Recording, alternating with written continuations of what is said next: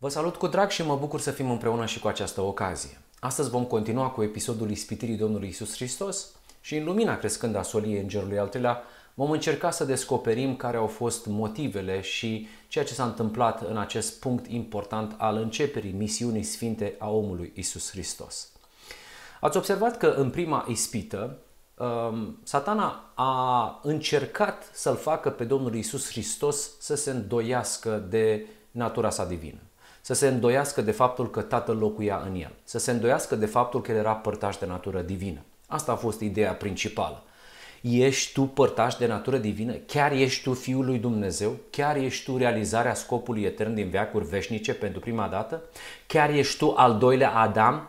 Bun, dacă ești atunci al doilea Adam, dacă ești părtaș de natură divină, un lucru simplu. Te rog să faci din aceste pietre, să faci pâini. Îl... Satana a încercat să-L facă pe Domnul Hristos să se îndoiască de faptul că Tatăl locuia în el. Iar răspunsul Domnului Iisus Hristos a fost ceva de maniera aceasta. În afară de faptul că înglobează mult mai mult răspunsul acesta, în punctul acesta particular, Domnul Iisus Hristos i-a răspuns în felul acesta. Pentru mine, pâinea mea înseamnă vocea Tatălui meu care mi-a spus că eu sunt Fiul lui prea iubit. Eu cred în el și pentru mine nu mai este absolut, de absolut nimic nevoie. Chiar dacă sunt în situația aceasta, chiar dacă există contrastul acesta, că Satana a știut cum să construiască și să-i prezinte faptul acesta. Tu ești părtaș de natură divină, uite cum arăți. Și închipuiți-vă cam cum arăta din punct de vedere fizic Domnul Iisus Hristos după patruzeci de zile de post în pustiul acela. Deci prima ispită are la bază această imagine. Dacă ești Fiul lui Dumnezeu, încerca să-L facă să se îndoiască de faptul că el este om părtaș de natură divină. Hristos i-a fost de ajuns și pâinea lui a fost să creadă în ceea ce a spus Tatăl. Faptul că Tatăl i-a spus, acesta este Fiul meu prea iubit, i-a fost îndeajuns ca să meargă mai departe. Acum haideți să vedem cum Satana a încercat și mai departe să-L atace. Și a, citim din Evanghelia după Matei felul în care l-a abordat cu privire la a doua ispită. Evanghelistul Matei spune în felul următor. Atunci diavolul l-a dus în sfânta cetate, l-a pus pe streașina templului și i-a zis, dacă ești Fiul lui Dumnezeu, aruncă-te jos, căci este scris. El va porunci îngerilor săi să vegheze asupra ta și ei te vor lua pe mâini ca nu cumva să te lovești cu piciorul de vreo piatră. Aceasta este a doua cerință. Observați, Satana a schimbat foaia, ca să spunem așa, observând răspunsul precedent al Domnului Iisus Hristos de la prima ispitire. Acum el încearcă să ducă lupta cu Iisus pe terenul lui.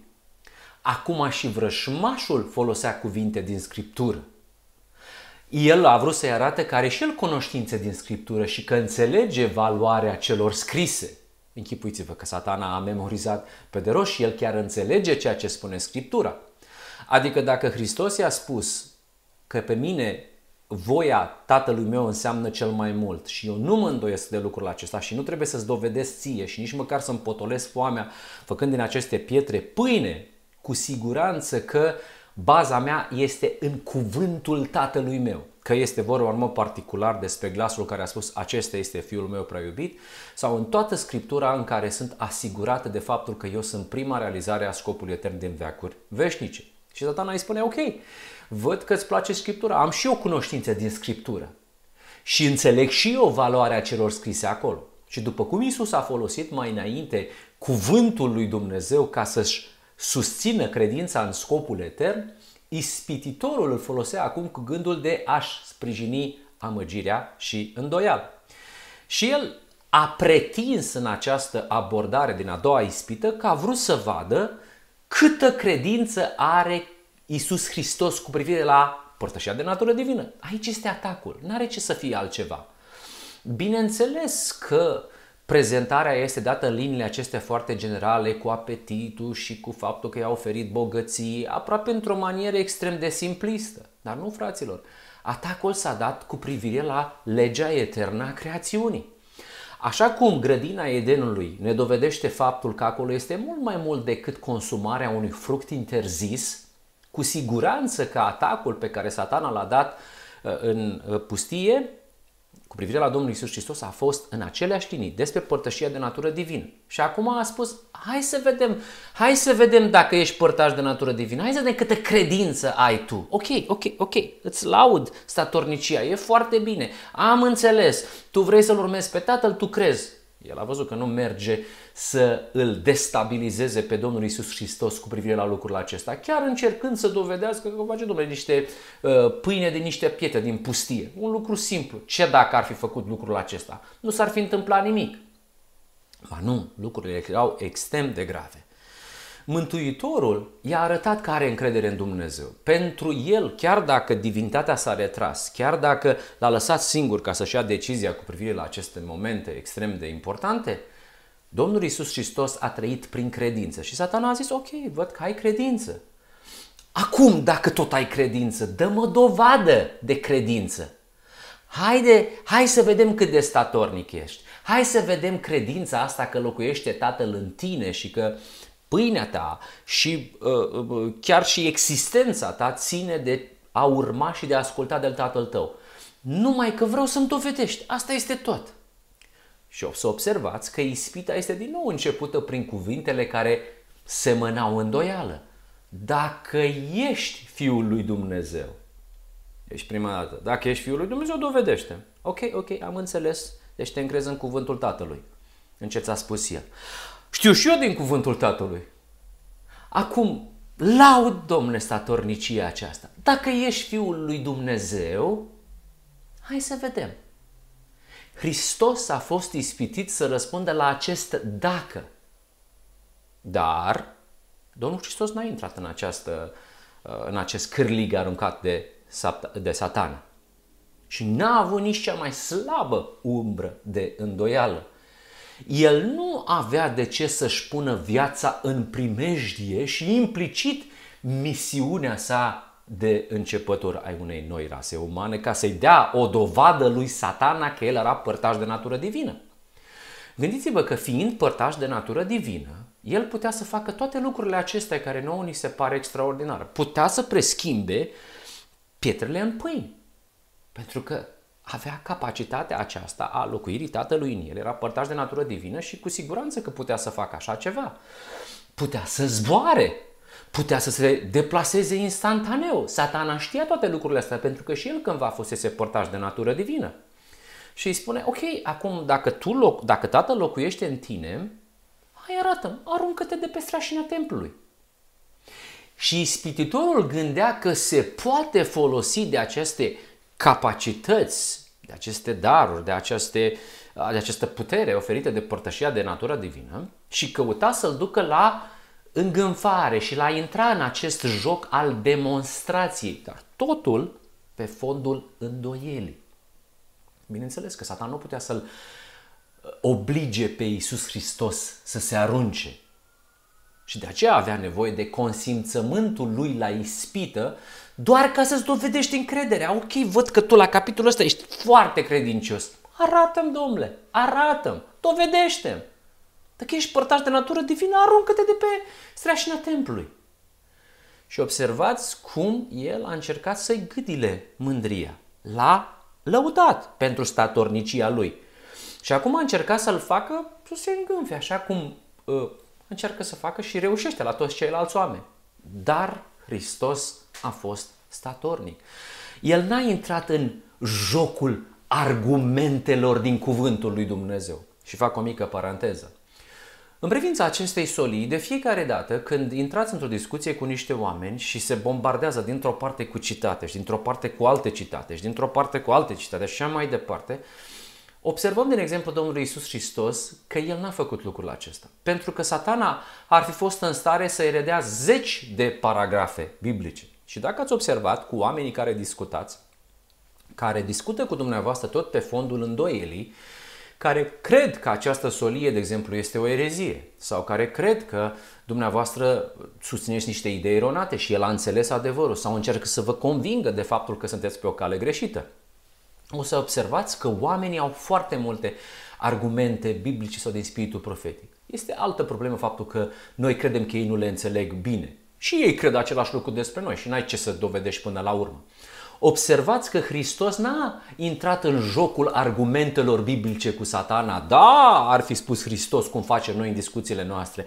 Dar nu spune Moise acolo, dar nu spune Isaia acolo, dar nu spune Ieremia acolo, dar nu spune Ezechiel acolo. Și Satana ar fi spus, da, dar nu spune psalmistul și aici este vorba despre altceva. Și aici spune uh, Amos ceva de genul acesta și aici spune uh, Mica sau nu știu. Și Hristos n-a intrat în jocul acesta, că n-avea pe cine să convingă. De fapt, și în discuțiile pe care le avem cu oamenii, în momentul în care oamenii sunt cu totul bazați pe îndoiala lor, pre, preconcepțiile lor, pe ceea ce s-au învățat cu zeci de ani de zile, de argumente și de trăiri și de ceea ce crede el că este foarte bine și de uh, suportul, familia, bisericii, a tuturor oamenilor. Să nu vă închipuiți dumneavoastră că volumul argumentelor îl va da pe spate. Asta este o lucrare a Duhului Sfânt. Iar Hristos nu ducea o, o lucrare de convingere cu privire la părtășia de natură divină. Satana a încercat să-l, să, să, să facă ceva, să, să renunțe, să se îndoiască cu privire la aceasta. A încercat în prima ispitire și a văzut că nu se poate. A spus, a răspuns cu cuvântul lui Dumnezeu și s-a încrezut în cuvântul Tatălui. Și atunci el a spus, știu și eu cuvântul Tatălui. Dar el n-a intrat în jocul acesta, dar i-a spus, arată-mă, aruncă-te de pe streașina templului. Dar a fost statornic. Da? Nici toată puterea pământului sau a infernului nu putea să-l forțeze să se depărteze cât de puțin de voia tatălui său. Și aici nu era vorba de mici demonstrații, ci de ascultarea de tatăl și alegerea de a asculta de ispititorul. Asta este tot. Pare că este o dovadă a credincioșiei lui, că putea să facă lucrul acesta. Totul era în posibilitatea lui, dar era un joc al satanei. Nu era vorba de o demonstrație că e părtaș de natură divină pe fondul credincioșiei pe care o mângâia satana. Nu, era vorba între a asculta de ceea ce a spus tatăl său și ceea ce a spus ispititorul. Iar Hristos n-a intrat în acest joc sub nicio formă. El pretindea că a vrut, satana pretindea că vrea să vadă câtă credință are Iisus Hristos și chiar îi lăuda statornicia sa. Și deoarece Mântuitorul a arătat că are încredere în Dumnezeu, satana stăruia ca el să dea o nouă dovadă de credință. Hai să te vedem la capitolul statornicie, hai să te vedem la capitolul credință. Numai că observați că ispita este din nou începută prin cuvintele care semănau îndoială. Dacă ești Fiul lui Dumnezeu. Și Hristos era ispitit să răspundă la acest dacă. Dacă era motivul. Dar dacă. El trebuia să-i răspundă la dacă. El nu trebuia să-i răspundă la dacă. Tatăl i-a spus, ești Fiul meu preiubit. N-am ce să-ți răspund cu privire la îndoiala ta. Mai ales că Hristos știa despre ce este vorba acolo. Și Hristos n-a intrat în acest joc și n-a avut nici cea mai slabă umbră de îndoială cu privire la acest dacă. El nu avea de ce să-și pună viața în primejdie, da? Sub nicio formă. Sub nicio formă.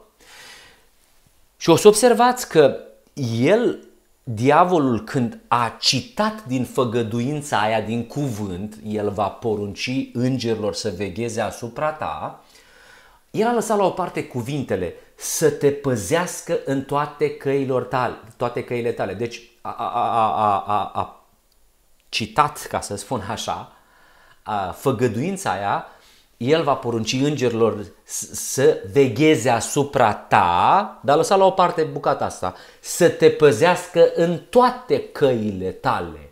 Care căile tale? Căile lui Dumnezeu. Adică în toate căile în care putem să-L alegem pe Dumnezeu, căile lui Dumnezeu, calea lui Dumnezeu, calea mântuirii, calea neprihănirii. Poți mânca din toți pomii din grădină. Asta este în toate căile tale. În toți pomii din grădină ai, ești bine, ești, ești ok, poți să mănânci din toți, din toate căile lui Dumnezeu. Dar de acesta să nu te atingi, să nu mănânci, să nu mănânci. În toate căile în care putem alege pe Dumnezeu. Satan a lăsat la o parte, partea aceasta. Hristos a știut. Ceea ce îmi cere satana este să-mi dau deoparte calea ascultării de tatăl meu, calea încrederii în tatăl meu.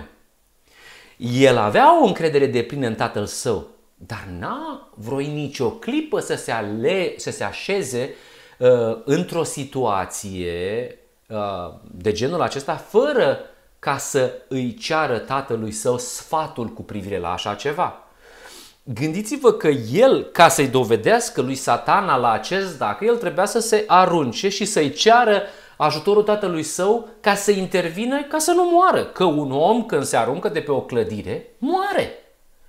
Un om părtaș de natură divină poate să-i ceară ajutorul tatălui său să intervină într-o situație de genul acesta, dar nu pe fondul de a-i dovedi diavolului sau oricărui altcuiva despre faptul că ești părtaș de natură divină, sub nicio formă.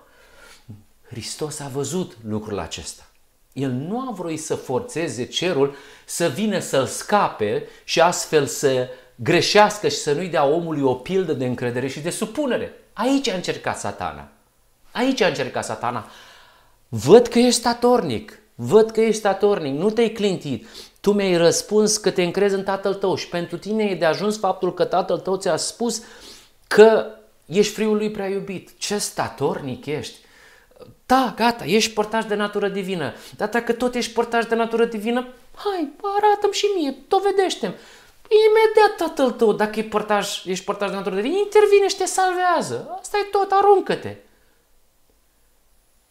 Hristos n-a intrat în acel joc al demonstrației. N-a vrut să forțeze pe tatăl să-l salveze ca să-i dovedească diavolului că poate să zboare. Nu asta era ideea. Satana știe capacitățile pe care le are. El se deplosează în forma aceasta.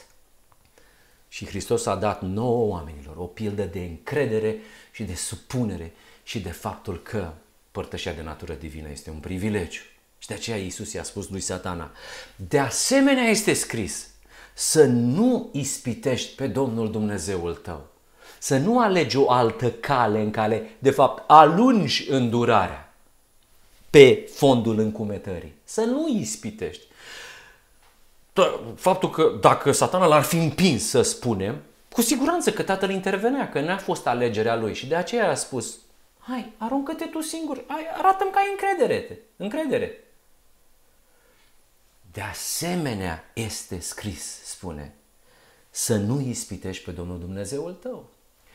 Acum, dumneavoastră, sper să vă amintiți că exact aceste cuvinte le spusese Moise copiilor lui Israel când însetaseră în pustie și au cerut să li se dea apă. Și vă amintiți cum acolo au strigat, este oare Domnul în mijlocul nostru sau nu este? Și știți contextul în care Dumnezeu îi condusese cu mână puternică, făcuse pentru ei minuni extraordinare, nemai auzite. Și în momentul în care au venit vremurile de încercare pentru ființa umană, setea, pentru Hristos era și setea și foamea, ei s-au îndoit și au cerut o dovadă că El era cu ei.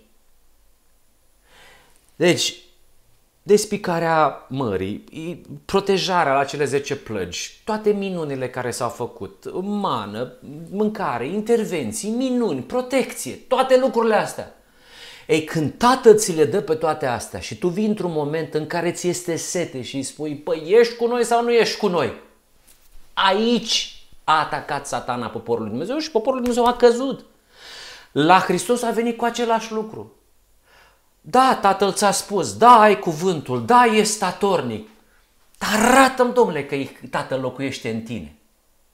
Dumnezeu făcuse pentru poporul Israel minuni, dar cu toate acestea, în vreme de încercare, s-au îndoit și au cerut o dovadă că El era cu ei. Și necredința lor și în îndoiala lor, care era pompată și uh, știa cum să atace Satana, ei au căutat să-L pună la încercare pe tatăl lor, ispitindu-L pe tatăl. Și de aceea a citat Hristos din acest, din acest episod. Și în aceeași manieră, Satana îl constrângea într-o manieră foarte elegantă pe Hristos să facă același lucru. Dar Dumnezeu dăduse deja dovada că Iisus era Fiul Său. A vorbit cu voce tare, chiar El. Și acum dacă ar fi cerut o dovadă că El era Fiul lui Dumnezeu peste vocea Tatălui Său care s-a coborât în chip de, de porumbel, ar fi însemnat să-L ispitească, ar fi însemnat să pună la încercare cuvântul au, auzibil, audibil al Domnului tatălui său, ispitindu-l. Vedeți dumneavoastră, la fel este dacă ar cere cineva un lucru pe care Dumnezeu nu l-a făgăduit.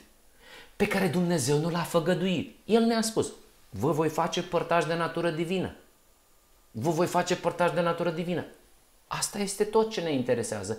Asta este tot ce este important. Este o făgăduință. Totul este gata. V-am spus, a-L ispiti pe Domnul înseamnă să ceri peste toate lucrurile acestea, peste cuvântul Tatălui, peste intervențiile Lui. Iar la Domnul Hristos a fost și vocea Lui. S-a auzit o voce. Satana i-a mai cerut încă ceva. Îndoiala cu privire la părtășia de natură divină. Vrea să-l facă să renunțe la natura divină, cum a reușit cu primul Adam, cum a reușit cu generații întregi ale Fiului lui Dumnezeu, poporul său. Și asta însemna neîncredere. Și ar fi fost, de fapt, o încercare sau o ispitire a Tatălui.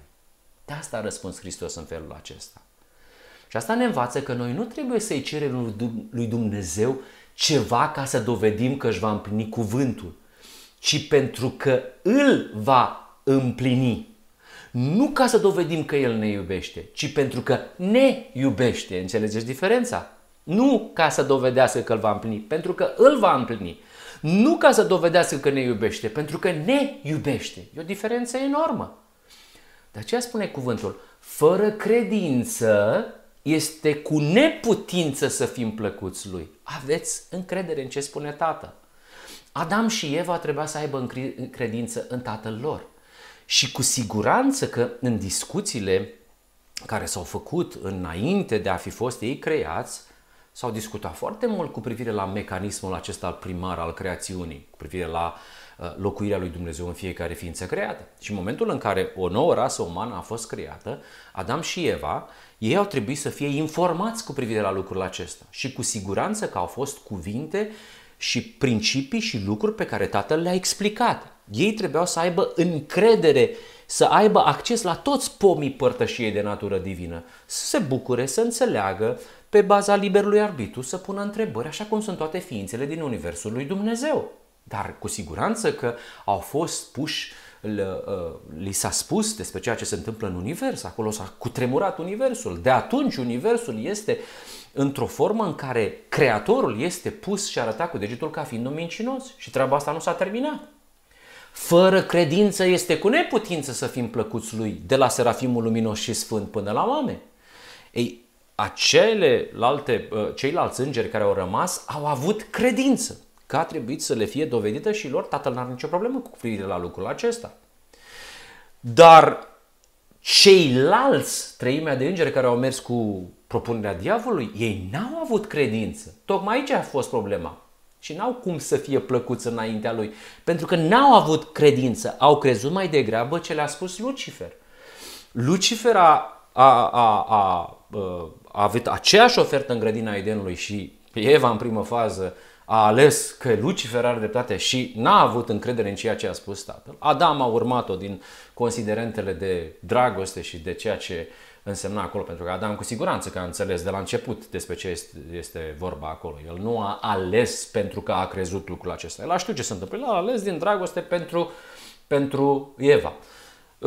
Poporul lui Dumnezeu, știți ce s-a întâmplat cu el de-a lungul timpului și acum Domnul Iisus Hristos dovedea că el are încredere în Tatăl. Am încredere în El, nu trebuie să-mi fac eu pâine, că mie mi-a spus lucrul acesta. Dacă se întâmplă să mor, mor și gata, eu am încredere în ce îmi spune Tatăl meu. Nu e nevoie să-ți dovedesc eu statornicia mea arungându-mă pentru ca să-ți arăt eu ție demonstrația faptului că îngerii vor veni să mă protejeze, că eu urmez în toate căile sale. Iar ceea ce este peste ceea ce mi-a spus Tatăl meu, de asemenea este scris, este ispitire, iar eu nu ispitesc pe Tatăl.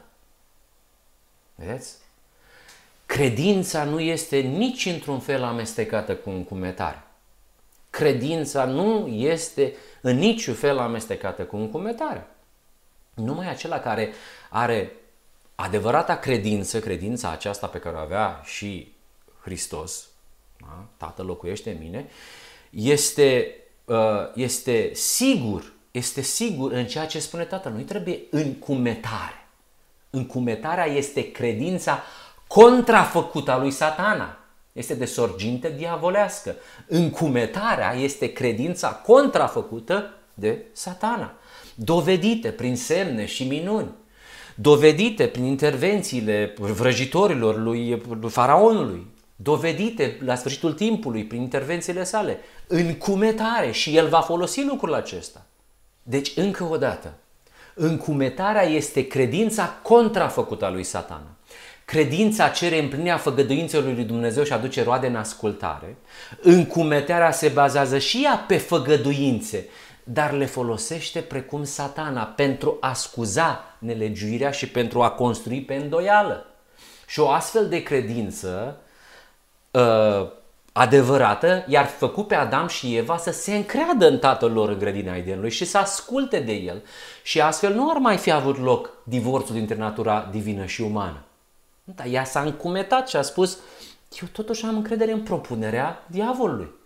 Încumetarea aceasta de a spune: eu renunț la natura divină pentru că mă uit la demonstrație, n-a murit și arată strălucitor, extraordinar. S-a încumetat. Și această încumetare a lui Eva era ireversibilă, ceea ce se și poate observa. Amintiți-vă că îngerii cu săbiile de foc reprezenta imposibilitatea ca omul prin el însuși să se unească, să mai unească din nou cele două naturi. Gata, Satan. Eva a intrat pe terenul încumetării. Aici a încercat din nou cu aceeași ispitire să-L atace pe Domnul Iisus Hristos. Cu ce altceva putea să-L atace? Ei, în momentul în care această unire dintre natura umană și natura divină a fost ruptă, a fost o imposibilitate. Nu poți să te joci cu lucruri de genul acesta. Ceea ce înseamnă că demonstrația făcută de Domnul Iisus Hristos se rupea și la el și era alungată natura divină și de la el. Că făcea pâine sau că se arunca de pe strașina templului. Era o, o încumetare, era o imposibilitate, da? Nu o rea voință din partea lui Dumnezeu nici în grădina Edenului, cu siguranță. Când cele două naturi se despart, calea omului uh, spre pomul vieții este anihilată, este distrusă. Și doar o intervenție a puterii creatoare a lui Dumnezeu poate redeschide ceea ce Dumnezeu va face anunta mielului. La fel a fost și în cazul ispitirii lui Hristos. Satana a folosit aceeași tactică. Ceea ce cerea el nu era credință, era încumetare. O credință care cere cerea favoarea cerului, dar nu împlinea condițiile de bază ale părtășiei de natură divină, ale legământului cel veșnic, ale legii, eter- a legii eterne a creațiunii. Asta nu este credință. Adevărata credință se întemeiază pe căile lui Dumnezeu, pe făgăduințele și rânduielile date de Sfânta Scriptură. Cealaltă se numește încumetare, ispitire. Deja primul Adam alesese încumetarea și vedeți unde am ajuns. Adam și Eva s-au așezat în calea ispitei fără să fie nevoie și astfel biruința a fost a lui Satana și este în continuare. Hristos nu s-a aventurat pe terenul lui Satana și al îndoielii, pentru că ar fi căzut cu siguranță. Iisus nu s-a încrezut uh, cu îngânfare de a dovedi statornicia lui în făgăduințele lui Dumnezeu, făcând uh, o intervenție. Tatăl, pac, vino și uite, mă arunc și mă prins în felul acesta. Nu s-a lăsat nici pradă descurajării în momentul în care Satana, înger de lumină, îi spunea: așa arăți tu, părtaș de natură divină. Asta îți face tatăl tău. Bun, dacă tot te prins de el, acum arată-mi și mie că într-adevăr intervine când îi spui lucrul acesta. Atât vreau să văd. Vreau să văd. Acestea sunt câteva din lucrurile pe care le văd, cel puțin eu, în lumina crescând a solii îngerului al treilea. Am încercat. Știu că este o manieră extrem de personală, dar așa văd eu ceea ce s-a întâmplat acolo, în această ispitire. Cu siguranță că vor mai fi lucruri sau poate că explicații mult mai bine cu privire la ce s-a întâmplat acolo. Deci, în felul acesta, Iisus a biruit și în cea de-a doua ispită. Ei, mai departe, dacă prima a încercat să-l facă să îndoiască că tatăl locuiește în el, cerându-i un lucru extrem de simplu, bă, facă și el de ceva de mâncare după patruzeci de zile, să mănânce o bucată de pâine să-și potolească foamea, A doua, când l-a văzut că e credincios, a spus, ok, ești credincios, atunci hai să vedem că o să te protejeze. Dar nu în toate căile tale, am o altă cale. O mică ispitire, o încumetare, aruncă-te să te primească. N-a mers nici partea aceasta. Acum Satana se pregătește și de aici nu mai are ce să se mai ascunde. Acum Satana și-a arătat deja adevăratul său caracter și adevăratele sale intenții. Spiritul profetic descrie foarte frumos această imagine, deși imaginea nu este frumoasă, dar explică pentru omul care nu a înțeles cum era, cum este în continuare acest înger extrem de puternic și închipuiți-vă cam ce se va întâmpla când el va personifica pe Domnul Iisus Hristos și cum majoritatea oamenilor, toți oamenii de pe pământ care nu vor fi mers la nuntă vor cădea și se vor închina înaintea lui. N-a apărut ca un monstru, spune sora White acolo, n-a apărut cu copite despicate și cu aripi de liliac. Dar el era un înger puternic, deși era căzut. Și el se considera conducătorul revoltei și Dumnezeul acestei lumi. Gata, de acum nu mai vin cu dacă și să vedem și am venit ca un înger să spun că postul s-a terminat. Nu mai vin să încerc să vedem, să ne batem argumente biblice și să-mi dovedești lucrul acesta. Acum eu sunt Dumnezeul acestei lumi. Ia să vedem abordarea în a treia ispită în care avem acest înger extrem de puternic față în față cu omul părtaș de natură divină, cu omul Iisus Hristos. Da? Nu mai era aparență nici de șarpe, nici de înger luminos față de un uh, om care n-a mâncat patruzeci de zile și patruzeci de nopți. Că știți că el acolo s-a prezentat ca și cum ar fi fost trimis de Dumnezeu în prima ispită ca să-i comunice lui Iisus Hristos uh, privire la faptul că i-a primit postul și că totul este bine, să meargă în continuare. Și Scriptura ne relatează că așezându-l pe Iisus pe un munte înalt, Satana a făcut ca toate împărățiile lumii cu toată slava lor să treacă într-o vedere panoramică pe înaintea lui Iisus Hristos. Și în ochii lui Iisus Hristos, ochii omului Iisus Hristos, care în ultima, în ultima lună și ceva întâlniseră pustietate și foame și uh, uh, pregătirea aceasta, priveau acum la, la scene din acestea care uh, omul reacționeze. Uh, uh, uh, era o neîntrecută frumusețe și îmbelșugare. Satana a avut foarte mare atenție cum să prezinte și care era uh, camera, unde se, unde, se, uh, unde se insiste camera de filmare. Și a prezentat lucrurile frumoase, așa cum și aici în Statele Unite, în filmele care se fac la Hollywood, se prezintă orașele astea mari, Hollywood, Beverly Hills și Las Vegas și New York și Chicago și toate celelalte orașe. Dar noi cei care locuim aici în Statele Unite știm despre ce se întâmplă prin orașele acestea, știm și fața nevăzută, știm și homeless și tot ceea ce se întâmplă aici. Ei, închipuiți-vă că Iisus i-a arătat marele orașe ale omenirii, tot ceea ce era mai mare în Egipt, în Roma și așa mai departe, toată frumusețea catedralelor și a lucrurilor frumoase și făcute din marmură și o imagine extraordinară, panoramică, aproape televizorul pus în fața lui. Și atunci s-a auzit și glasul ispititorilor. ispititorului. De acum eu sunt Dumnezeul, nu mai am ce să mai fac, nu, n-a mers lucrul acesta. Și îi spune în felul acesta: ție îți voi da toată stăpânirea și slava acestor împărății, căci mie îmi este dată și o dau oricui voiesc. Un singur lucru cer de la tine. Dacă te vei închina înaintea mea, toată va fi a ta. Ce înseamnă închinarea aceasta? Să mă recunoști pe mine deasupra ta, să vorbești cu mine, să știi că eu ți le-am dat. Deci nu ți le dă tatăl tău, n-ai nicio treabă cu asta. Acum, asta este oferta mea. Asta este oferta mea. Îți dau toate împărățiile astea, te pun cezar, te pun conducătorul conducătorilor. Doar eu sunt deasupra ta. Închinarea nu însemna să se plece jos să facă câteva mătănii, mătănii înaintea lui. Însemna să-l recunoască. Adeziunea și aprecierea pentru oferta lui. Bineînțeles că trebuia să-l dea la o parte pe celălalt, pe tatăl său adevărat, da?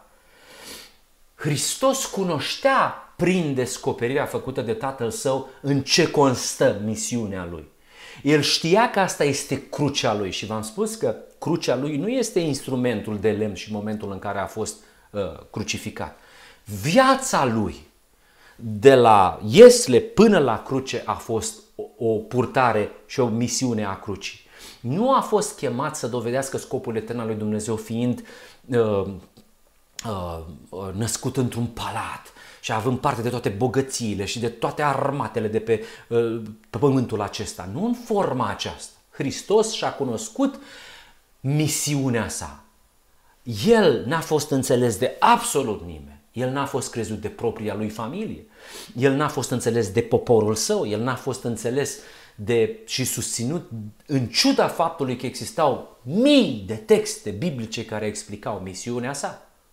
El știa și Tatăl îi descoperise ce înseamnă să fii un neprihănit în lumea nelegiuirii și ce înseamnă lumea condusă după legile pomului cunoștinței binelui și a răului, al cărui domn tocmai ei făcea oferta aceasta extraordinară. Îți dau totul, împărțim lumea aceasta.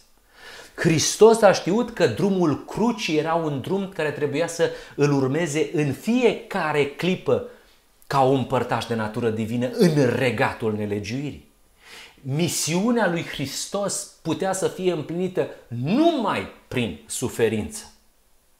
În fața lui era o viață de tristețe, de greutăți, de lupte, de îndoială, de atacuri, de o moarte și de o, de o intervenție satanică, de o moarte de ocară instigată chiar de cel care tocmai atunci îi oferea scaunul de cezar al omenirii, de împărat al împăraților pe planeta Pământ, pe care el spune, eu o dau cui vreau eu, că e a mea.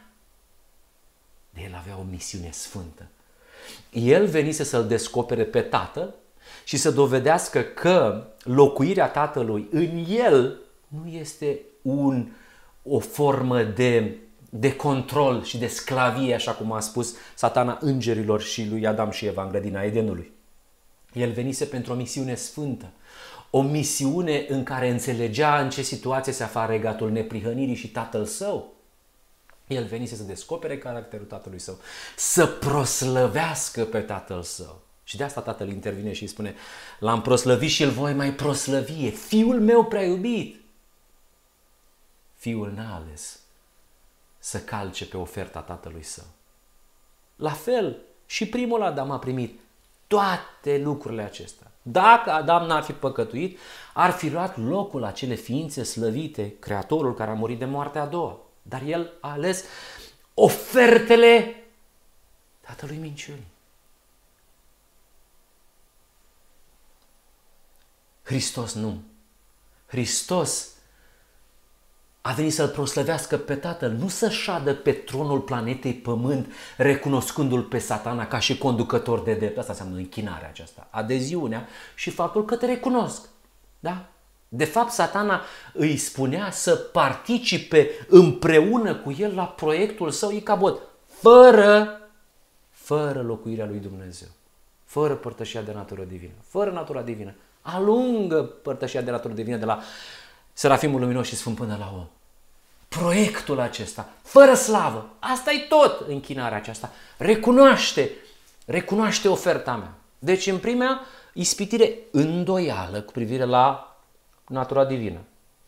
L-a văzut că e credincios? O, dacă ești credincios, dovedește-mi că ești credincios. Încumetare, ispitire. Acum îți dau tot. Asta e tot. Prin ofertă. Deci prima îndoială, a doua încumetare, a treia îți ofer. Îți ofer. Te pun cezarul. Și îl punea cezar. Renunță la natura divină și împreună cu mine îți dau totul. Trebuie doar să mă recunoști. Trebuie să recunoști că doar eu sunt deasupra ta. Gândește-te la ceea ce putem realiza împreună. Vom fi Dumnezei pe acest pământ. Facem ce dorim cu lumea aceasta. Uite-te la împărățiile pământului, uite-te statuile pe care mi le fac oamenii, uite-te cum mă privesc, uite-mă, uite-mă cum cred că sunt Dumnezeu, uite-te cum mi-aduc mii de, de, de, de, de, de, de jerfe, uite-te ce temple extraordinare îmi fac, uite-te cum, cum se închină mie. Toată închinarea asta, toată adorarea asta, tot respectul ăsta, că a văzut potențialul, Satana a știut ce, cine e Iisus Hristos. Uite la toate împărățiile pământ, uite la toată bogăția, uite ce am realizat în patru mii de ani, eu împreună cu susținătorii mei. Uite grădinile suspendate ale Semiramide, uite piramidele, uite minunile lumei, uite templele în care vei fi adorat de miliarde de oameni ca și mine. Toate armatele pământului ne sunt supuse și ridicăm un deget și toată lumea ne ascultă. Renunță la natura divină și hai în proiectul meu, îți ofer lumea. Și iată cum ispititorul se oferea să predea puterea pe care o luase pe nedrept, să-i ofere un loc lui Hristos pe care îl luase prin minciună.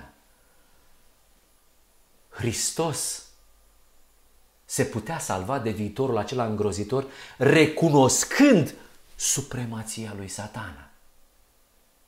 Dar dacă făcea lucrul acesta, ar fi însemnat să renunțe la tatăl său și la biruință în lupta cea mare, care nu era vorba despre satisfacerea unor chestiuni de natură umană. Domnului nostru i s-a dat lumea. Locul lui Adam, date de domnitorul acestui pământ, locul lui Adam. Tatăl i-a spus altceva și nu era vorba de cine oferea mai mult. Dar el spusese, tată, tatăl său i-a spus în felul acesta: tu ești fiul meu prea iubit în care îmi găsesc toată plăcerea. Și el l-a pus domn al domnilor și împărat al împăraților. I-a dat un nume și un tron. Satana a zis: îți dau și eu un nume, îți dau și eu un tron. Dar în lumea aceasta, fără Icabod, recunoaște-mă. Asta e tot. Hai cu mine. Eu sunt deasupra ta. Asta e tot. Amintiți-vă că Satana declarase că acest mecanism al părtășiei de natură divină este un sistem de control, de supraveghere, de stopare a evoluției către divinitate a tuturor ființelor create din Universul lui Dumnezeu. Amintiți-vă că legea, legământul cel veșnic, la care îi spusese Domnul Hristos, la care îi spusese Satana să răspunde Domnului Hristos, era numit de el o invazie a drepturilor lor, care îi făceau sclavi pe locuitorii Universului. Și miliarde de îngeri l-au crezut, alegând astfel să se desparte de natura divină și să înceteze de a mai fi un templu în care să locuiască Creatorul. Satana a cucerit miliarde de îngeri, miliarde de oameni de pe planeta Pământ, pe Adam și Eva, milioane de oameni din poporul lui Dumnezeu. Mai avea nevoie de omul părtaș de natură divină și se încheia totul. Se încheia totul, speranța, dorința veacurilor. Asta i-a fost oferta. Când i-a spus lui Hristos: împărățiile și slava lumii îmi sunt date mie și le dau eu oricui voiesc, Satana a spus o parte din adevăr, că era o minciună, da? Și numai pentru a-i servi cauza lui printr-o nouă înșelăciune, pentru că nu era împărăția lui. Da? Într-adevăr, el fusese ales. Dar noi știm prin ce mijloace a realizat el lucrul acesta. Împărăția lui Satana era ceea ce el smulsese de la Adam. Dar Adam nu era decât reprezentantul Creatorului, administratorul uh, planetei Pământ. Administrarea planetei Pământ nu era independentă. Pământul era al lui Dumnezeu de drept. Planeta Pământ era al lui Dumnezeu, iar Adam trebuia să domnească în, în calitate de administrator al lui Dumnezeu. Și deși prin trădare Adam a trecut stăpânirea lui în mâinile lui Satana, Dumnezeu a rămas în continuare proprietarul și creatorul de drept. De aceea vă amintiți că spune acolo în Daniel lui Nebucadnețar: cel prea înalt stăpânește peste împărăția oamenilor și o dă cui îi place. Din păcate, frații mei pastori au crezut că e vorba despre președinții pe care îl pui, că îl pui pe Donald Trump, că îl pui pe Joe Biden, că îl pui pe nu știu care, România și așa mai departe. El pune împărații, el pune președinții. Nu, fraților, aici este vorba despre administrarea planetei Pământ și nu că o dă el așa arbitrar. El îl proslăvește pe al doilea Adam și îi dă administrarea aceasta a planetei Pământ, îi dă un nume, îi dă un tron, mai mult decât atât, pentru că Hristos a împlinit scopul său etern, ceea ce n-a făcut primul Adam. Aici nu este vorba că Dumnezeu pune președinți și facem noi o oră de rugăciune și să spunem: Doamne, te rog Tu să alegi Tu să pun votul așa cum trebuie în lumea aceasta a diavolului, pe care tocmai o oferea ca ofertă lui Hristos. Asta așa ca mică paranteză. Satana își exercita stăpânirea smulsă prin înșelăciune timp de patru mii de ani și până în timpul nostru, timp de șase mii de ani. Când i-a oferit lui Hristos împărăția și slava lumii, Ispititorul a propus de fapt ca Hristos să predea de fapt adevăratul lui drept de a împărăți asupra lumii și să aibă uh, uh, stăpânirea ca un supus al lui Satană. Că Hristos știa că este al doilea Adam. Hristos știa că El este, este Cel care este un nou începător pe deplin calificat. El avea aceasta din partea Creatorului de drept. Satana vinea și îi spune, eu sunt adevăratul proprietar, că l-am, l-am, eu sunt și ți le dau eu ție. Înțelegeți? Înțelegeți cât de fină este imaginea? Problema este că noi zicem, la Hristos n-a funcționat și așa este. Dar la toate generațiile de oameni de pe acest pământ, că e vorba de pe puteri militare, de superimperii, la imagini pe care le-a avut chiar și poporul lui Dumnezeu, oferta Satanei funcționează și va funcționa până la momentul în care împărăția lui Dumnezeu, acea mână nevăzută, acea piatră, va lovi la baza chipului de aur. O asemenea împărăție doreau să aibă și iudeii. O asemenea împărăție doreau să aibă și iudeii. Înțelegeți de ce Domnul Hristos privea cu atâta durere la poporul său care nu înțelegea că deja el a primit propunerea asta de o astfel de împărăție. Închipuiți-vă că oamenii ajunseseră în punctul în care împreună cu ucenicii doreau ca să-l pună împărat la o astfel de împărăție. Prin sabie, prin supunere, prin temple extraordinare, prin a fi cap și nu coadă. Natura împărăției lui Hristos era total diferită. O asemenea împărăție doreau să aibă și iudeii. Și ei credeau că Dumnezeu le oferă lucrul acesta. Ei, asta a venit Satana, cu asta a venit Satana la Domnul Iisus Hristos. Și la poporul său a reușit. Ei doreau împărăția acestei lumi. Iar dacă Hristos ar dori, ar fi dorit să le dea o astfel de împărăție, l-ar fi primit cu mare bucurie. L-ar fi primit cu mare bucurie. Dar observați pe fundamentul Satanei, în lumii lui Icabod. Dar asupra ei zăcea blestemul divorțului din Eden, cu toate nenorocirile aduse de legea păcatului și a morții. Aici stădea bătălia, nu într-o ofertă. De asta Hristos i-a spus atunci ispititorului, înapoi a mea, Satano, este scris, Domnului Dumnezeului tău să te închini și numai Lui să-i slujești. Eu pe El îl recunosc ca Tatăl. Eu știu cine este Creatorul. Eu știu în ce situație este Tatăl meu. Mie mi-a spus Tatăl despre ceea ce se întâmplă pe acest pământ. Mie mi-a spus despre fratele meu, primul Adam. Mie mi-a spus despre prețul enorm care s-a plătit în lucrul acesta. Eu pe El îl recunosc. Mie nu-mi trebuie lumea ta. Mie nu-mi trebuie uh, ceea ce este darul tău. Nici dacă vine din partea poporului meu, de câte ori au încercat să-l pună. Acum noi știm, uh, uitându-ne înapoi, să-l facă un astfel de împărat. Ucenicii săi, cei mai apropiați oameni care erau cei mai deschiși oameni la minte din timpul acela pe planeta Pământ, au încercat să facă lucrul acesta. Nu, eu pe El îl slujesc, eu misiunea aceasta o am. Eu cred în ce spune Tatăl meu, eu cred în părtășia de natură divină. Acela care se revoltase în cer îi oferea lui Hristos împărățiile acestei lumi ca să cumpere omagiul lui față de principiile pomului cunoștinței binului și a răului. Dar Hristos nu putea fi cumpărat. El venise să reîntemeieze împărăția neprihănirii, să reinte planeta Pământ în paradisul lui Dumnezeu, pe deplin calificat, să fie începătorul unei noi rase umane. Nu cârpirea celei vechi, cu poleiala de aur și cu coloane de marmură și cu jerfe și cu temple și cu aur și cu nume și poziții și bogății și armată și violență și sânge, lumea lui Icabod. Nu. Pe principiul părtășiei de natură divină, a locuirii divinității în fiecare ființă creată, eu sunt pe deplin calificat și îmi doresc să fiu cel care arăt spre Tatăl meu, cel care arăt pe către legile neprihănirii. El era începătorul unei noi familii. El nu dorea cârpirea celei vechi cu aur și pietre scumpe, așa cum fac mari monarhi ai omenirii. Dar, fraților, această ispită funcționează perfect la noi oamenii. Funcționează perfect la locuințele goale.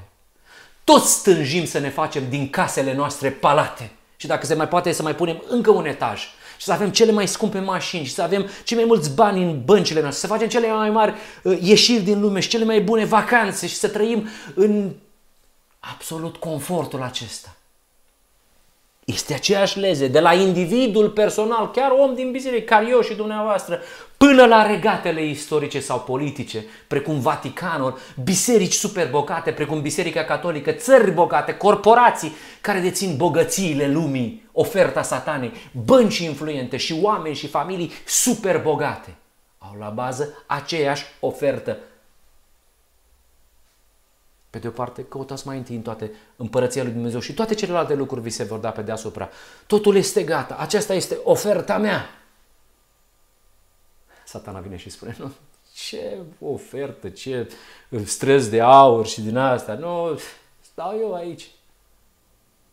Și fuge omul după punga de bani, și fuge omul după poziția aia, și fuge omul după vacanțe și case și mașini. Toți suferim la oferta aceasta. Cu asta l-a atacat pe Hristos. Dar să recunoască, să renunțe. Proiectul Icabod, s-a dus slava. Dar uite-te, uite câtă strălucire, bă, s-a dus slava, dar uite câtă strălucire în Las Vegas, uite strălucire în Imperiul Roman, uite strălucire în marile orașe și în marile bănci și oameni super puternici.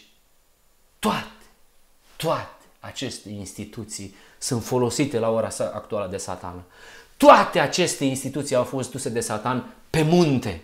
Toate! Marile familii bogate, toți oamenii bogați pe care îi punem noi și spunem că trag sforile, guvernul din umbră, biserici bogate, inclusiv biserica noastră, ca să fie dusă, e pe munte pusă. Vă dau drepturi, vă dau recunoaștere, vă dau libertate religioasă. Continuați cu îndreptățirea prin credință. Continuați să nu credeți în părtășia de natură divină și în omul părtaș de natură divină. Toate aceste instituții sunt duse la ora actuală pe vârful muntelui. Și toți, absolut toți, primesc aceste bogății atâta timp cât îi se închină lui. Atâta timp cât îl recunosc pe el. Că o fac conștient, că o fac inconștient, nu contează. Aici este marea minciune. Chiar pe față există elite care știu că trebuie să-l recunoască pe Satana și fac lucrul acesta. Sunt și oameni de genul acesta. Oricât am vrea noi să înlocuim lucrurile acestea, puteți să vedeți că asta este situația. Dar exact, oameni buni, tuturor oamenilor nouă, el le oferă împărăția acestei lumi cu condiția să recunoască supremația lui. Îi place să se dea drept Dumnezeu. Își dă ifose ca și cum ar fi Dumnezeu. Pe o administrație furată, pe minciuni despre Creator, pe minciuni despre Iisus Hristos, pe minciuni cu privire la părtășia de natură divină, pe încumetare, pe îndoială, pe ofertă. El le cere să jertfească cinstea și încrederea în Dumnezeu și în părtășia de natură divină și realizarea omenescului unit cu divinul. Să desconsidere conștiința și să se lase stăpâniți de egoism, de mândrie, de îngânfare și de toate lucrurile acestea conduse de fructele pomului cunoștinței binului și a răului. Dar în schimb Hristos ne invită să căutăm împărăția lui Dumnezeu și neprihănirea ei, adică omenescul unit cu divinul, să urmărim scopul său etern, să avem încredere în realizarea acestui eveniment numit Marea Zi a Ispășirii pentru cei vii. Satana vine, ne urmărește și ne spune, oricât ar fi de adevărate lucrurile despre viața veșnică, dacă vrei să ai acces în lumea aceasta, trebuie să-mi servești mie. Fără mine nu poți să realizezi lucrul ăsta. Nu poți să devii un mare cântăreț, nu poți să devii un mare corist, nu poți să devii un mare pastor, nu poți să devii președinte de conferință, nu poți să devii președinte de țară și așa mai departe, împărat și ce vreți dumneavoastră, nu poți să ai banii aceștia. Eu țin în mâna mea binele tău. Pot să-ți dau bogății, pot să-ți dau plăceruri, pot să-ți dau onoruri, pot să-ți dau fericire, bani. Ascultă de mine, nu te lăsa dus de idei ciudate. Nu te lăsa dus de cinstea scopului etern. Nu te lăsa dus de, de onoarea tatălui tău și de sacrificiul făcut de acea uh, persoană divină. Calea ți-o pregătesc eu. Așa încerc să vă redau în linii general cam care sunt imaginile, care sunt un atac continuu asupra ființei umane. Majoritatea oamenilor sunt rătăciți. Ei sunt de acord să trăiască pentru slujirea euului și Satana este foarte mulțumit. în timp ce adorme cu nădejdea de a pune stăpânire pe lume, el are stăpânire asupra templelor lor, locuințelor lor goale. Au intrat cu topoarele. El le oferă ceva care nu le poate da. Veți fi ca Dumnezeu. Uitați-vă la lumea aceasta. Uitați-vă la oferta lui. Uitați-vă că nu este nicio, nicio, nici măcar o mică zgâriere de ceea ce numim noi fericire, bucurie, trai bun, binecuvântare. Toate poleială, tot e minciună. Ceea ce numim noi dragoste și împlinire în familiile noastre și iubire și tot ce este. Toate, toate sunt sub legea păcatului și a morții. Minciunile satanei. În schimb, nu vrem să pricepem că el ne momește și ne ia dreptul de moștenitori, de fii al lui Dumnezeu. Ne, da, ne vrea să ne ia dreptul de a redeveni locuințe locuite de Șekina. Și atunci când el ne-a oferit principiul vital din Matei șase, căutați mai întâi împărăția cerului. Domnul Hristos a clădit această idee pe pasajul din Isaia, capitolul cincizeci și unu. Lucrurile strălucitoare ale acestei lumi pe care oamenii le caută nu trebuie să atragă pe urmașii lui Hristos. Și motivele pentru care ei trebuie să fie așa sunt, sunt extrem de sobre, sunt extrem de serioase și chiar sunt îngrijorătoare, aș putea spune. Ascultați pasajul din Isaia cincizeci și unu, de la versetul patru la opt. Ia aminte spre mine, deci poporul meu, pleacă urechea spre mine, neamul meu, căci din mine va ieși legea și voi pune legea mea lumină popoarelor. Scopul etern. Neprihănirea mea este aproape, mântuirea mea se va arăta și brațele mele vor judeca popoarele, ostroavele vor nădăjdui în mine și se vor încrede în brațul meu. Ridicați ochii spre cer și priviți în jos pe pământ, că cerurile vor pieri ca un fum, pământul se va preface în zdrențe ca o haină. Asta e oferta satanei. Și locuitorii lui vor muri ca niște muște, dar mântuirea mea va dănui în vecie, în veci și neprihănirea mea, neprihănirea mea nu va avea sfârșit. Ascultați-mă, voi care cunoașteți neprihănirea, popor care ai în inimă legea mea, nu te teme de ocoarea neamurilor și nu tremura de ocările lor, căci îi va mânca molia ca pe o haină și va roade vermele, viermele cum roade lâna, dar neprihănirea mea va dăinui în veci și mântuirea mea se va întinde din veac în veac. Când a spus Hristos, căutați mai întâi împărăția cerurilor, s-a bazat pe acest, acest pasaj din Isaia cincizeci și unu. Și astea sunt, îngri, sunt încurajări splendide pentru un popor care este chemat să trăiască într-o epocă în care fără de lege a ajuns artă, reușind să se infiltreze în cele mai onorabile eforturi ale inteligenței umane de a crea o, lu- o lume mai bună. Încurajări splendide pentru noi. Sunt încurajat, încurajări extraordinare pentru oameni îngrijorați de valul de violență care crește amețitor. Iar omenirea, vedeți că pare incapabilă să găsească soluții pentru stăvilirea lui. Chiar și cei mai naivi dintre noi au ajuns să înțeleagă neputința conducătorilor și autorităților în fața amenințărilor noi și variate care ne confruntă timpul nostru. Sunt încurajări splendide, mai ales pentru noi, cei care ne-am pus încrederea în neprihănirea lui Hristos, care înțeleg ce s-a întâmplat la ispitirea lui Hristos, care înțeleg misiunea lui, care au luat în serios chemarea începătorului ca să căutăm mai întâi împărăția lui Dumnezeu și neprihănirea lui, nu oferta dată de împărăția lui care nici măcar nu este a lui. Și în timp ce societatea din jurul nostru și chiar biserica noastră pare obsedată de toate nevoile astea de bază ale vieții, bă, ce vom mânca și ce vom bea și cu ce ne vom îmbrăca, cărora le acordă cea mai mare parte din timpul lor, să fim serioși, noi suntem tot mai fascinați de frumusețea neprihănirii lui Hristos așezată în trup omenesc. Suntem tot mai dornici să experimentăm minunile unei vieți în care cele două naturi, umană și divină, vor fi unite pentru totdeauna. Asta ne interesează pe noi. Un fior plăcut ne încălzește inima să auzim cum, cum ne numește Domnul nostru. Spune, voi care cunoașteți neprihănirea, popor care ai în inimă legea mea, așa va fi. Cerul a așteptat cu speranță și bucurie să apară în sfârșit un popor care să caute mai întâi neprihănirea lui Hristos, oameni în a căror inimă să poată fi scrisă legea. Și cu siguranță că lucrul acesta s-a întâmplat în perioada anilor o mie opt sute optzeci și opt. Dar n-au vrut oamenii să caute mai întâi neprihănirea lui Iisus Hristos. Ce făgăduințe extraordinare! Cu astea să vă, să, să vă, să vă hrăniți inima. Despre noi, cei însetați după neprihănirea lui Hristos, scrie Maleahi. Atunci și cei ce se tem de Domnul au vorbit adesea unul cu altul. Domnul a luat aminte la lucrul acesta și a ascultat. Și o carte de aducere aminte a fost scrisă înaintea lui.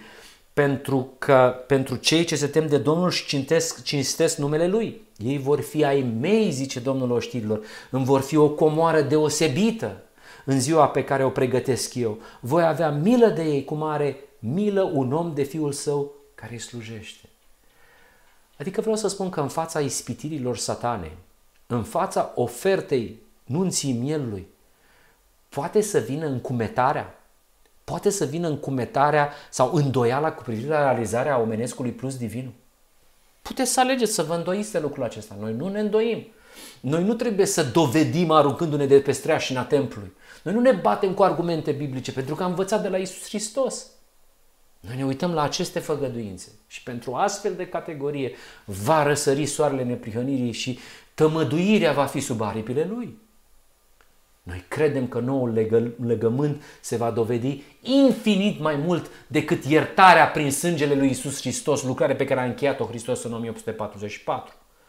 Planul de mântuire necesită un act de vindecare, necesită un act de reparare a templului sufletului.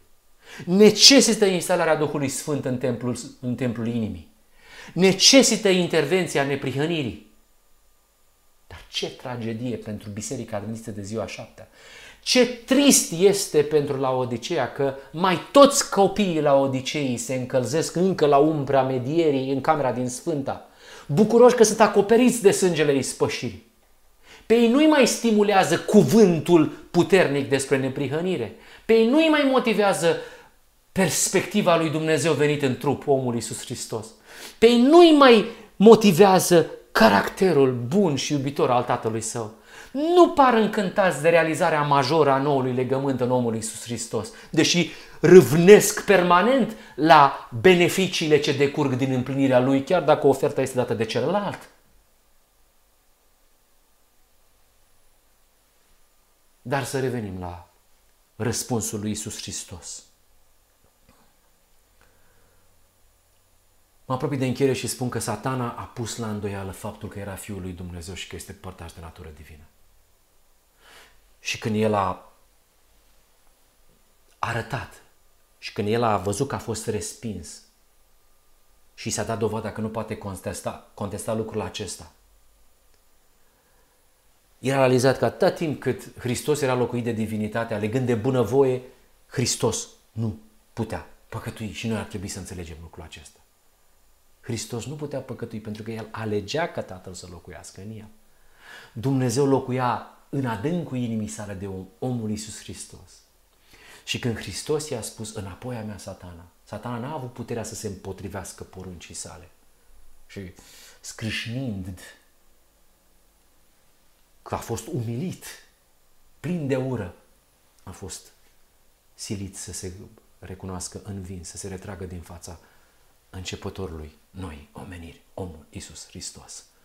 Și biruința lui Hristos a fost desăvârșită, la fel cum a fost și înfrângerea primului Adam. Dar acum al doilea Adam a învins. Din păcate, familia din Eden trăiește încă, din cauza hotărârii familiei din Eden, planeta Pământ încă trăiește amăgită de minciunile diavolului. Trăim încă deconectați de la izvorul vieții. Încă există oameni care sunt atrași de mirajul unei existențe superioare, dar copiii lui Dumnezeu știu despre minciunile diavolului. Știm că Dumnezeu le-a respectat hotărârea lui Adam și Eva și Șekina, Șekina a trebuit să se retragă din templul ei. Dar Hristos nu a ales această soluție. Pentru El, voia Tatălui a fost totul. S-a încrezut în Tatăl. Cât privește pe Adam și Eva, slava pe care, care le-au acoperat trupurile s-a strins, legea păcatului și a morții s-a instalat în mintea lor și s-a dus. A fost aruncată legea Duhului de viață și așa s-a produs în Eden divorțul dintre natura umană și cea divină. Și așa am ajuns ca această casă sfântă și slăvită să rămână pustie. Și așa am ajuns în situația de față ca să fim, mințile noastre să fie laboratorul păsărilor necurate și urite. Toate astea. E, e un monstruos uh, experiment care ne ține, uh, țin locuințele lui Dumnezeu supuse într-o minciune de genul acesta. Dar Hristos a avut încredere în legea Duhului de viață care era rezidentă în El. Scopul etern al lui Dumnezeu a fost realizat de Iisus Hristos. Observați și dumneavoastră prin contrast oferta Satanei, ispitirile Satanei, îndoielile Satanei, încumetarea Satanei. Până acum nu s-a demonstrat decât cum se poate ajunge ca diavolul, nu cum se ajunge ca Dumnezeu. Și bătălia continuă. Satana încă se luptă să demonstreze că se poate clădi o civilizație înfloritoare. Și dacă nu l-a putut avea pe începătorul noii omeniri, vrea să-i aibă pe copiii săi din Laodiceea și până la ora actuală pe cei mai mulți iare. Pentru că nu știu despre lucrul acesta. Dar dacă scald solzii de pe ochii noștri, vom vedea cine a fost omul Iisus Hristos. Vom înțelege care este oferta aceasta. Vom înțelege legământul cel veșnic. Vom înțelege dorința lui Dumnezeu ca să aducă din nou în templul inimii sale, în templul inimii noastre, legea Duhului de viață. De care parte a barigatei se găsește astăzi poporul lui Dumnezeu? Vom avea noi încredere în Tatăl nostru și în oferta sa de a veni la nuntă așa cum a avut încredere Iisus Hristos. Vom cădea noi iarăși pradă îndoielii cu privire la soluția lui Dumnezeu, încumetării cu privire la soluția lui Dumnezeu, ofertelor lumii cu privire la oferta lui Dumnezeu. Dumneavoastră veți decide. Dar ceea ce avea, va avut loc în Hristos poate avea, va avea cu siguranță loc și în noi. Și așa că noi alegem să mergem la nuntă și spun cu toată inima, totul este gata, poftiți la nuntă.